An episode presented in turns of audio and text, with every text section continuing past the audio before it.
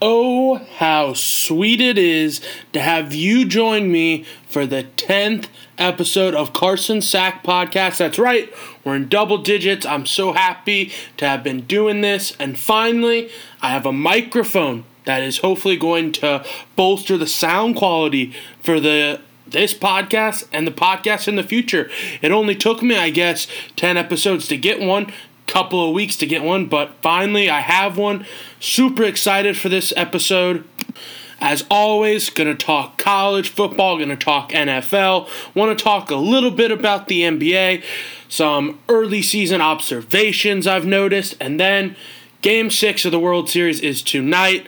I'm recording this on a Tuesday, so gonna give you a preview of game six and then a recap of hopefully an Indians World Series title win. If not, going to look at game seven and all the possibilities of wacky things that could happen in that game. Like I said, it's the 10th episode. Sit back, relax. I'm hoping to make this a really special one.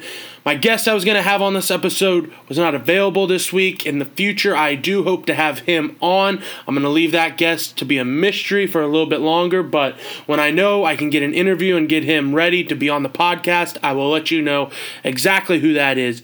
But like I said, sit back, relax, enjoy. This is going to be a great podcast, great episode of Carson Sack Podcast.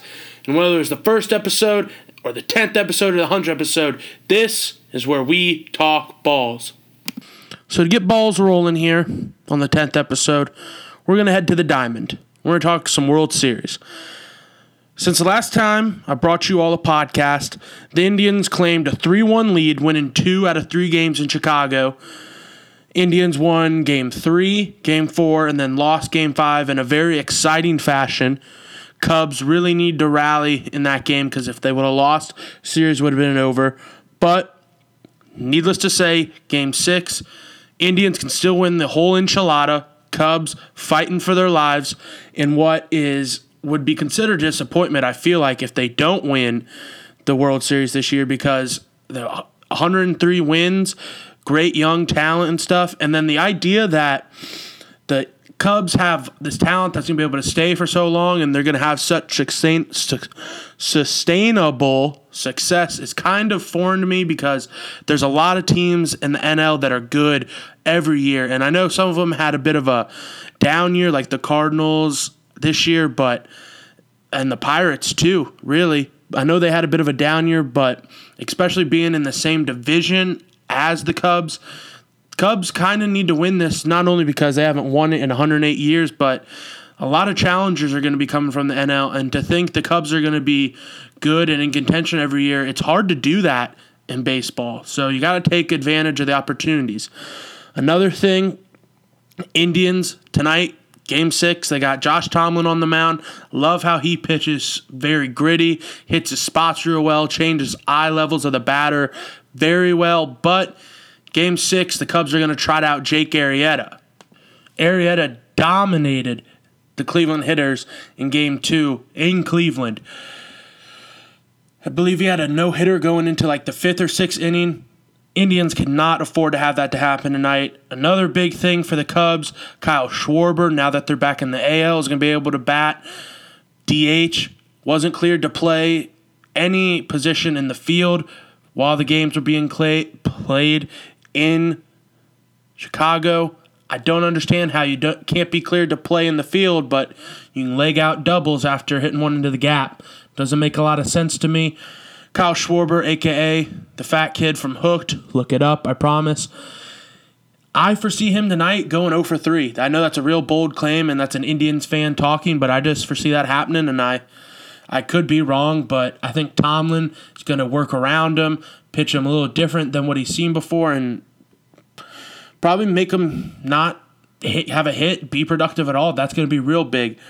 If the Indians are going to win tonight, obviously score more runs than the Cubs. That's a given. But I think Tomlin and Miller and Allen, as always, are going to need to show up. The pitching needs to be fantastic, but we got to put some bats on the ball, which we didn't do in game two, which is why Arrieta was so dominant. I think tonight, after seeing them one time, they might be able to. I think Arrieta is still going to go probably six or seven. I'd let him go six or seven, probably seven, and then have Aroldis come in and pitch eight and nine. Chapman has been lights out for the Cubs. He pitches over 100 miles per hour and he gets better as time goes. People forget he came into the league as a starter, so he's used to pitching lengthy amounts of time. I understand that once you go from a starter to a middle reliever to a closer, whatever position he's in, you don't pitch as much all the time, but he can pitch lengthy amounts at a time. And Maddon, I think, shouldn't be afraid to use them. I think World Series you win now, and especially only having at most two games left. You got to pitch your best players as much as you can. I think that's Arrieta and Chapman giving you maybe two or three innings.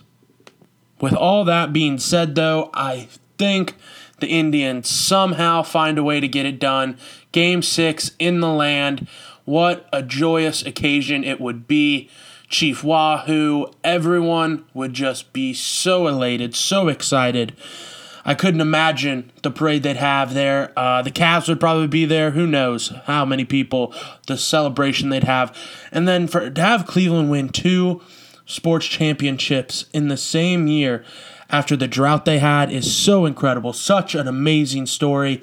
We don't need to talk about the Browns. That's a little upsetting, but two out of three in one year is incredible. Like I said, that was just a prediction, and this is about an hour before first pitch that I'm recording this. So, after the game, after all said and done of game six, I will come back. You'll hear it at the end of this episode what happened, my thoughts on the game, and hopefully I don't have to talk about a game seven. I can just talk about how dominant Tomlin, Miller, Allen, Lindor, uh, Napoli. Hopefully there's a party at Napoli's. Maybe he hits a home run tonight. Hopefully I can just talk about that at the end of this episode for you all. With all that being said, I think it's time we get back to our roots, talk a little college football. And with that being said, as well, you know what time it is.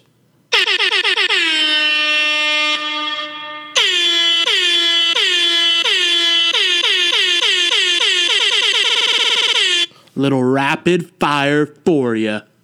To get things started, the Children of the Corn, Nebraska, 7th in the country, go to the 11th ranked Wisconsin Badgers, where the Badgers come out on top 23 17 in a barn burner of an overtime game. The Badgers defense had the Cornhuskers like they were walking through a corn maze in October, just couldn't find any answers at any turn. Again, the Badgers win this one in overtime 23 17 with a very impressive win.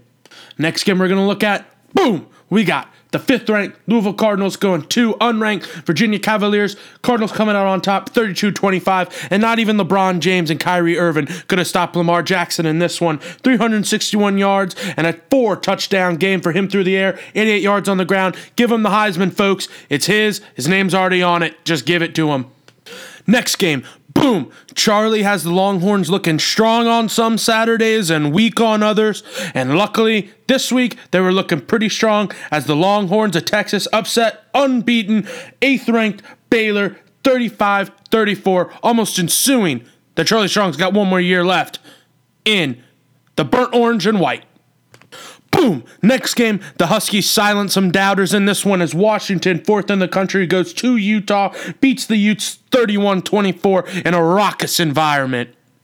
Next game, boom, big Saturday night action in the ACC as the third ranked Clemson Tigers went to Florida State and they sent the Seminoles back to the reservation very unhappy as the Tigers won this one 37 34 in a barn burner of a game. Clemson almost ensuring themselves a spot in the college football playoff. Next game, boom. Are you from Tennessee? Because you're the only 10 I see. Doesn't make a lot of sense here, but it's the only thing I could come up with because the Tennessee Volunteers 15, 18th in the country, my apologies, lose on the road to South Carolina 24 21. South Carolina, a resurgent year after that new quarterback's been put in by Muschamp. That's going to do it for Rapid Fire of College Football from week nine. Hope you enjoyed it. Boom. Rafiki from The Lion King once said, Oh, yes, the past can hurt, but the way I see it, you can either run from it or learn from it. And that's why we look back every week before we can look ahead. So now we got the week that was, let's look at the week that will be in college football.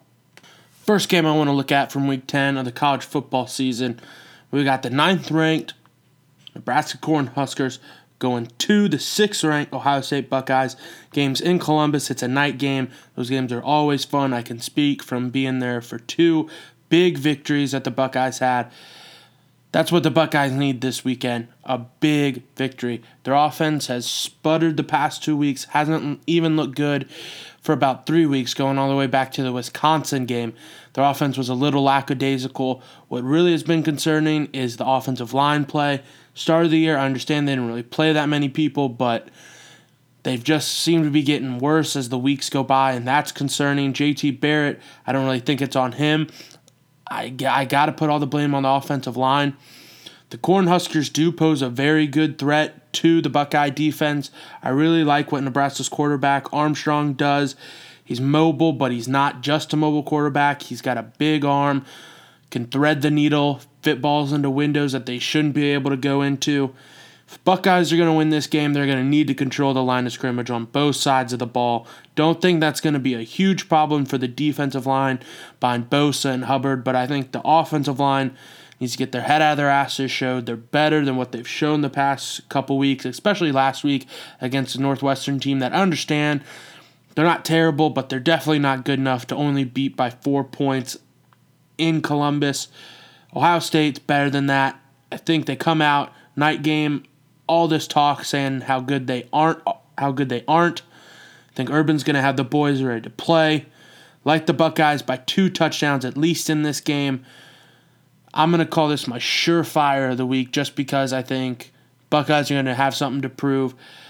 I don't know where they are in the initial college football rankings, but took a little bit down the line.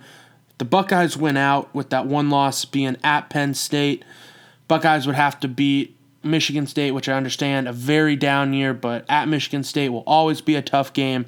Then they'd have to beat Michigan in Columbus, which Michigan will probably be undefeated by that time, probably one or two in the nation. I think they get a little overhyped sometimes.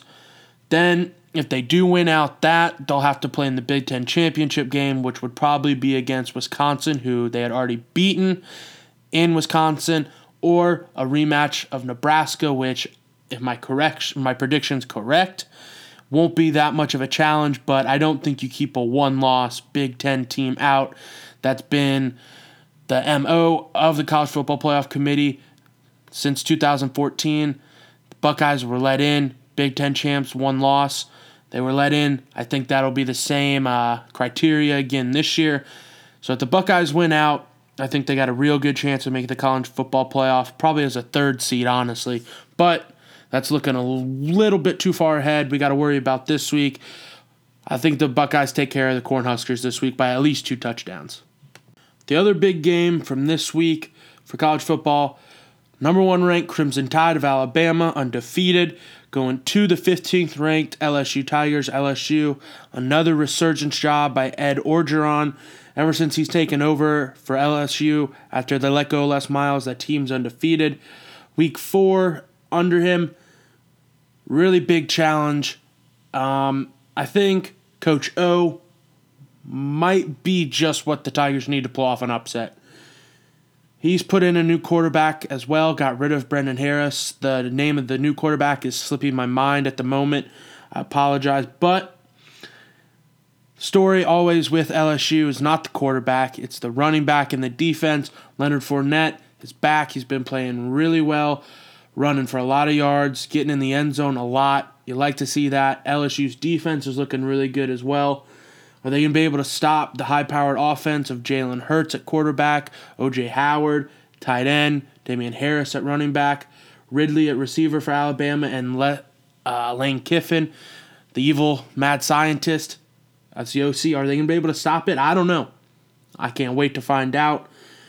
Hopefully LSU can upset Bama this weekend. I don't I don't foresee it happening. I see it being a close game, but then Alabama boat racing, the Tigers just showing everybody in the country, again, week after week, how good they are. The best team in the entire nation. Bama probably by 12, 12 or more. that's honestly the only two big games really for this upcoming week. Um, Washington, fifth in the country, plays Cal. That's going to be an easy game. Penn State plays Iowa. That could be kind of close. Penn State, 12th in the country. I think getting a little bit too much respect for the Ohio State win, but I they're probably going to beat Iowa pretty handedly. Florida State, 22nd in the country, who they've only lost to good teams. They go to North Carolina State. Florida State probably win that one. Michigan, third in the country, has a really easy game against Maryland. Clemson has to play Syracuse, but it's at Clemson, so that's probably an easy win. Baylor falls pretty far after the Texas loss from 8 to 17. They got TCU. TCU, sure, go upset them. Maybe Baylor's a little hungover, a little upset still from that loss. Maybe they just don't come out. Um, Florida, 11th in the country, goes to Arkansas. I think that might have some SEC um, East implications. So the Cats fans probably need to watch that. Probably root for Arkansas. Louisville, seventh in the country. Lamar Jackson, they play Boston College. Probably just another eight touchdown game from Lamar in that one. Texas A&M is fourth. That's very impressive. They play Mississippi State. Texas A&M probably wins that one. Again, not a lot of exciting games this week, but maybe maybe who knows? Maybe this will be the best week of all in college football. You just got to wait and see. So, because I didn't really give you a lot of talk about upcoming games, I think now that it's appropriate because the first college football playoff rankings by the committee are out. I think it's okay to look ahead to some teams that I think can make the college football playoff and who I think is going to have a chance to win the entire thing. My original pick in the year, TCU, is not doing very well. I hope you do not hold that against me in my thoughts for the rest of this college football season. Um, my guarantees that I think are in Alabama, Clemson. I just think Alabama has the best team in the country, and I understand they have to play LSU. They got to play Auburn still, and then whatever team they have to play, if they do win those games in the SEC championship game, it's not going to be very good at all. But I still think Bama is the best team in the country, wins out, makes the college football playoff as the one seed. Two and three, though, are a little bit hazy to me. I do have these teams in, but what order they're in, I'm not 100% sure. Washington and Clemson. Washington's gotten through their hard part of the schedule. The only place I see them maybe slipping up is in the Pac 12 championship game, but that's not very likely. Pac 12, a little bit of a down year. Stanford was thought to be very good, potential threat with McCaffrey and everything. He has just disappeared off the entire college football map from Heisman contender and possible with the Cardinals, Stanford being in the playoff, not even thought about anymore this season. Then you got Clemson with Deshaun Watson. He's not very much in the Heisman race, but still has his team winning every week. Again, their hard games are over with. U of L and Florida State, they win both of them. They're going to play probably a North Carolina who is middle of the pack. They're not good, but they're not bad. I don't understand why they're ranked so highly. They're ranked 21st in the country. They got to play probably them or Georgia Tech, and Georgia Tech's five and three overall. They'll have to play one of those two more than likely in the AC championship game, ACC championship game. So I don't foresee Florida State, not Florida State. I don't foresee Clemson losing again. So two and three, I'll probably put Clemson at two and Washington at three, just because that's how they're seated now. But then when it comes to the fourth spot, that's where things are going to get a little bit interesting. Obviously, if Michigan wins out, they're the fourth team, be undefeated, Big Ten champions, obviously. If Ohio State wins out, I think you put them there. If Michigan loses and Ohio State beats them, but then Ohio State goes on to lose in maybe the Big Ten championship game, do you look at U of L? I mean, U of L has a Friday night game coming up here pretty soon at Houston. Houston struggled the past couple of weeks, but they're still a very good team. They still have a quality win against Oklahoma on a neutral site. That's a quality win. They beat Florida State, a top 20 team, earlier this year by 40. Um, Lamar Jackson, probably the best player in all of college football. Just some things the committee is going to have to think about. That's obviously the worst case scenario for the committee if Ohio State beats Michigan and then they lose in the Big Ten championship game because then you have three teams. I don't. If Ohio State loses in the Big Ten championship, I don't think Ohio State or Michigan honestly makes it because the Michigan loss to Ohio State looks a little bit worse if it's to a two loss team. So, yeah, I would put U of L in, but then you got to look at Texas A&M as well.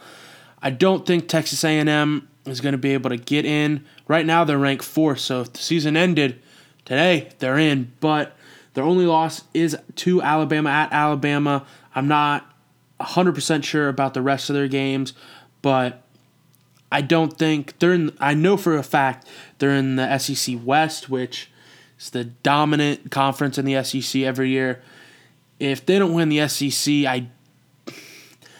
If it was the BCS, I could see maybe them getting in, but the college football playoff has shown um, conference championships matter, and if Texas A&M gets in with that, their one loss just being to Bama, Baylor and TCU from a couple years ago are going to have a bone to pick with the college football committee because the reason they didn't get in was because there wasn't a conference championship for them to play in and to have that on the resume, so they didn't get in.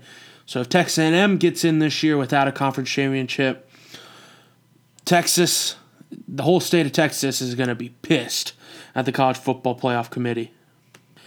Some teams now, I guess, that could sneak into the college football playoff. Florida at 11, if they can win out, win the SEC East, and then upset Bama, that'd be real impressive. Hard to deny them an entrant into it, especially if you're the champion of the SEC. LSU, gonna need some help, but a two loss, probably not gonna make it, but you don't know what the committee's thinking. You have no idea. Nebraska sitting at 10. If they win out and win the Big Ten championship, their only loss to Wisconsin at Wisconsin, who's eighth in the country right now, put them in. Why not? Um, next, mm, Auburn maybe. Again, gonna need some help. Two losses, but if they beat Bama, they have a chance. If they win the SEC, they have a chance. It's all so up in the air right now. Again, if the season ended right now, my four Bama, Clemson, Washington, and then the Big Ten champion, either Ohio State or Michigan. From college to NFL, we go here on the sack. And as always, we're looking back. First game I want to talk about Thursday night game from last week. The Thursday night matchup that is almost every year, the color rush. Um, it's guaranteed and I love it every year. The Titans against the Jaguars. This game, though, on Thursday night went to the Titans. Marcus Mariota, 270 yards, two touchdowns. Titans went up big early in this game, and the Jaguars spent the rest of the game just trying to come back. A lot of garbage points um, late in the game. Blake Bortles' stat line very misleading. Almost 400 yards and three touchdowns, but most of those came late in the game. What's a little alarming, though, Bortles led the Jaguars in rush yards with only 22 yards, so their run game was non existent. It's just a little concerning, especially for the Jaguars that were supposed to take it to the limit this year and really be a team that could uh, be a threat in the FC South. I broke that down. There's not really much else I want to break down, so I guess it's time for last week's Rapid Fire.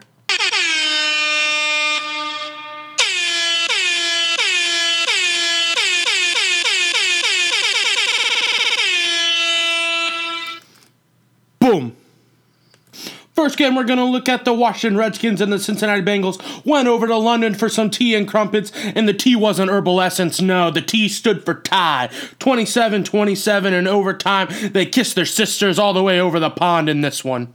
Next game, boom, Chiefs, Colts. Chiefs must have drank some coffee at halftime because they got woken up by Nick Foles, Jers in the second half after Alex Smith leaves the game. Chiefs take this one 30 14 on the back of Nick Foles. Next game, boom, the Raiders beat the Buccaneers 30 to 24. Derek Carr and the Raiders are 5 0 on the road going back to Oakland this weekend. Next game, boom, Seahawks couldn't get anything going against the Saints defense. Surprising, but another disappointing game from Russell Wilson. Very upsetting. Saints win this one 25 20. Next game, boom, clear eyes, full heart, dildos on the field, can't lose, right? Wrong. Patriots win this one 41 25, getting the revenge. Next game, boom, Cam Newton doesn't like to get hit. Don't play in the NFL, son. Cardinals fall to the Panthers, though, 30 20 this weekend. Next game, boom, the cheddar cheeseheads from Green Bay, the Green Bay Packers go to the Falcons, where that defense didn't look like sharp cheddar, look a lot more like some Swiss with all the holes in it. Matt Ryan takes advantage for a 33 32 victory. Next game, boom, the Eagles and the Wentz wagon rode all the way down to Dallas to Jerry World, but sadly the wagon ran out of gas at the end of the game, just in time for Dak and the rest of the boys to steal a victory in overtime 29 23. Rookie on rookie crime in this one. Last one, boom, the Bears beat the Vikings on Monday Night Football 20 to 10. That's all I got. All right, catch your breath. That was last week. This is this week. We got a lot to talk about. See if you can keep up. First NFL game for this upcoming week, I want to talk about Steelers at the Ravens. Steelers coming off a bye, so they beat the hell out of that bye week. Ravens three and four on the year. Steelers four and three. Going to be a big game for standing wise in the AFC North. Big question though is Ben Roethlisberger going to be able to play? Tore his meniscus or tore something in his knee two weeks ago. What I expect to happen is he'll be available, but probably as a backup to Landry Jones. Landry Jones looks serviceable against the Patriots. I think if he can be serviceable again, get the running game going a little bit, and if the Steelers defense can show up a little bit more than they did against the Patriots, Steelers get this one. Give Big Ben one more week, get a much needed win in the FC North, bring him back next week, and have him back for the second half of the season. Steelers in this one. Next game I want to talk about is my don't say I didn't tell you so. The 6 and 1 Cowboys going to the Cleveland Browns, and I'm going to say it. Cowboys are going to fall to the Browns this week. Browns are getting their first victory. I just think after such a high emotional win that the Cowboys just had, little maybe a little winning hangover. The Browns are going to play, I think, just so aggressive and try and really win this game. They're hungry for a win. They need to be hungry all the time for a win now because it's getting to the point where I don't think they're going to get one at all this year, which is very scary. Again, I hope management there in Cleveland stays behind Hue, but this is one of my don't say I didn't tell you so's of the week Browns over the Cowboys. Moving on from interleague play, we go to a very big game in the NFC East where the Eagles go to the Giants. Both teams 4 and 3, both teams in second place behind the Cowboys in the NFC East. I like the Giants in this one. I think Eli Manning and Odell just make too many plays. Wentz probably has a very good game, though. I like what he does as a quarterback. But in the end, Odell and Eli just a little bit better than Wentz and his gang of Eagles. Moving on to another don't say I didn't tell you so.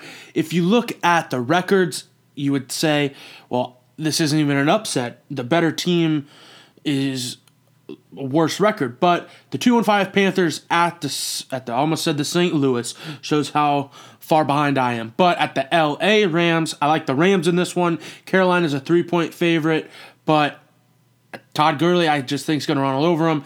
And then I hope at some point we get to see Jared Goff this year, don't you? Maybe he can learn where the sun sets in the east or the west. Maybe then he can be a starting quarterback in the NFL. But this week, I think Case Keenum leads the Rams to a victory. Big game from Kenny Britt.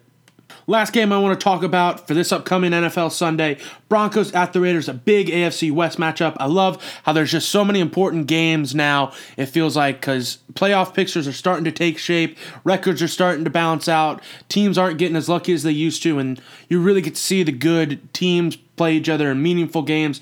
This is one of them. Broncos at the Raiders, both 6 and 2, both tied atop the AFC West. I'm going to go with the Raiders.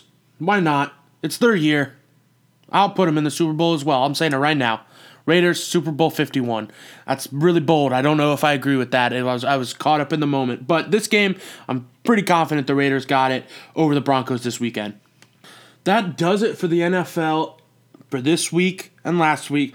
But before I get to the monstrosity that was game 6 of the World Series between the Cubs and the Indians, I want to talk a little bit about some news that has come across in the past week regarding college football players and transferring and whatnot.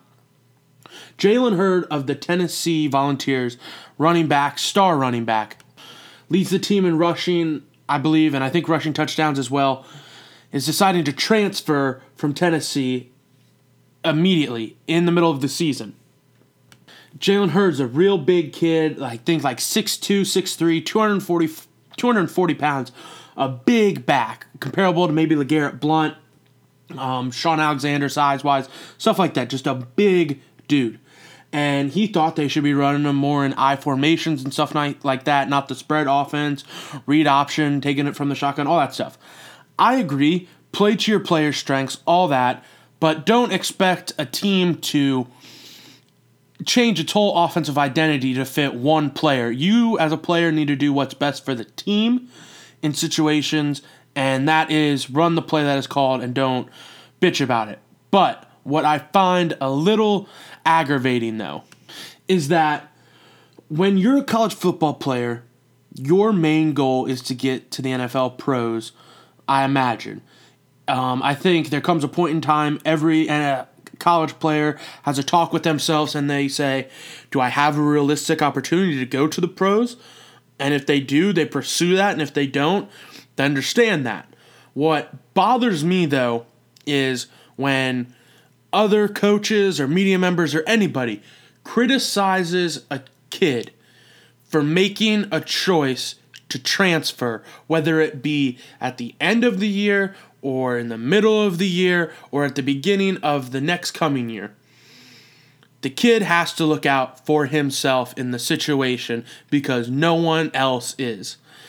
To, to take, for this example, to Tennessee, Jalen Hurd is just another player that can be replaced. He's another paycheck for um, jersey sales. He's just another body that can be replaced. If he doesn't want to play for him, someone else can step right in for him and do it. They are not concerned about him, and I that's the case at a lot of universities and schools. Whether coaches are going to say it, ADs, nobody's going to say that because it's the truth and it hurts and it's sad to hear because coaches want to make it seem and schools want to make it seem that the players and everyone and students and everything like that means so much to them, but the truth is they don't. So when media members or anyone criticizes a kid for doing what is best for him to get him ready for the next level, give him a better opportunity to get to the next level, or what he feels is best for him because he's looking out for him, what the university and the coach probably don't do all the time because they don't have his best interest in it, they have their best interest in it, I get a little upset because God forbid the kid looks out for himself when nobody else does. Same situation took place earlier earlier this year with the Alabama quarterbacks. I don't remember the original starting quarterback for Alabama, his name, but he didn't do so well the first game. They put in Jalen Hurts, and the Alabama original starting quarterback decided to transfer. Caught a lot of shit from it. Nick Saban personally called him out and said, "You start what you finish." All this stuff. No, the kid was a freshman. Jalen Hurts has played out of his mind, and as a coach, you showed me that I'm not important. I'm not. You don't trust me enough to be that starting quarterback. I can go somewhere else and start and possibly get to the pros and make a living doing what I want to do and love to do is play NFL, play football. Anybody that criticizes a kid to do that is ridiculous in my mind. I understand where you want to say, oh, finish what you started, finish what you started. Finish your career the best player you can be, as ready for the NFL as you can be get as much highlights as you can, anything for you, because at the end of the day, you are what is going to be left. The university seldom is going to be able to repay you. I mean, understand you can get a degree that is ample payment for that, but they are seldomly going to be able to repay you as well as being an NFL athlete would. Because if you come back and be a coach, not going to earn as much. Granted, you'll be around football all the time, but NFL players earn a lot more than college coaches, especially assistants. To close up this whole soapbox, just talking rant, if you're a college football player, do what is best for you. If that means transferring, transfer. Get yourself in people's minds, put up as many points, highlights, anything. Get yourself as ready for the pros as you can. And if that, if you're not in the environment or on the team to do that, go to an environment and a team that will get you ready for the pros. Do what is best for you. And any critic that wants to critique you or bitch you out or say anything, F them. They don't matter. They don't have your best interest at heart. All right. That was that. This is this. Pains me to say, but the Chicago Cubs went into Cleveland, beat Tomlin tonight, 9 to 3. Tomlin only pitched a couple innings. I will say though, in the beginning, one run was his fault, two of them were not, but went down early 3 0 in the first inning, and then they bring Tomlin out, they pull him out, and then the next pitcher they put in, first batter he faces is a grand slam. A lot of adversity right off the bat for the Indians in this game. Battled back. At one point, they had the bases loaded. Um, Indians fans were still there, still cheering, very excited. You should still be there, no matter how much you're up or down, if you paid as much money as you do for those seats. But that's very encouraging by the fans. But again, Indians had to battle uphill all night. It's a little concerning, but my takeaways and thoughts for game seven Kluber is on the hill. Kluber has been lights out all postseason, especially this series. He's 2 0. He has less than one ERA, I believe. If he has more than one, I think it's like 1.2. So, pretty good ERA, if you ask me. Another thing that I might, this is stretching it a little bit, but maybe the Cubs used up all their hits tonight. I'm not saying Kluber's going to go out in game seven and throw a no hitter, but maybe he throws a two or three hitter, just stifles them again. Maybe the Cubs just can't get things going. Maybe they used up all their luck and everything tonight. Maybe they're just going to be that hungover win tomorrow night. I don't know. What another possibility, pretty scary one. Maybe this is just hey, the Cubs know we're better. Our bats are finally heating up at the completely right time, at the best time possible, the last two games of the year in winner go home situations. Maybe they just come out and say, We know we're better, and they just light it up again. I hope that's not the case. For the Cubs on the mound, they got Kyle Hendricks. He's 1 and 1, 1.31 ERA. Indians did beat him, though, earlier this postseason. So it's a little encouraging because they know they can win, but I believe that was the 1 0 or the very close game that happened. I think that was game three, first game in Chicago. So they do know they can get to him, they can hit him. He's very good. What I don't want to see is six real good innings from him, maybe a 1 0 lead, only giving up one, something like that. And then Chapman comes in and just dominates like he does. That'll be real scary. On the other end, speaking of bringing in, Andrew Miller has had three days of rest. I think Kluber might go five, six if he's dealing real well. But then if I'm Tito tomorrow, I'm letting Miller pitch six, seven, and eight. I want him out there for three innings. He has been proven the either the best or the second best pitcher this postseason, I believe. I think Kluber, Arrieta, and Miller are right up there for the best three pitchers this postseason. And it really helps that Indians have two of them, and two of them are going tomorrow. I can't wait. I'm going to be a nervous wreck all day, all game. It's going to be fun. History's going to be made. Obviously, I'm going to go with the Indians. I'm going to say 5 to 2. And I'm going to say the five runs are scored real early on. I think we're going to get to Hendricks. And then it was not going to be easy.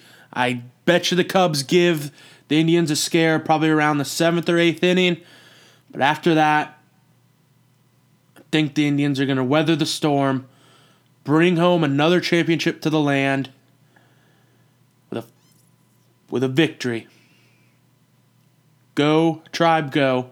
I know I just stole the Go Cubs Go. So roll Tribe.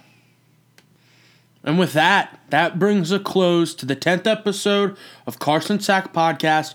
We talked balls. We liked it. It was cool. Good show, Carson. Thanks, guys. I appreciate it. But honestly, I hope you enjoyed this show. I'm very sorry I couldn't get my guest ready for this show. Time schedule just didn't work out. He will be on the show sooner rather than later, I hope. Thank you again, as always, for the continued support. It means a lot to me.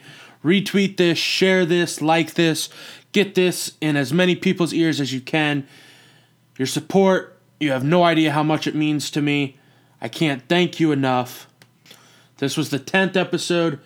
I can only hope for hundreds more. Thank you for listening to Carson Sack Podcast, where we talk balls. And as always, in closing, we'll be seeing you.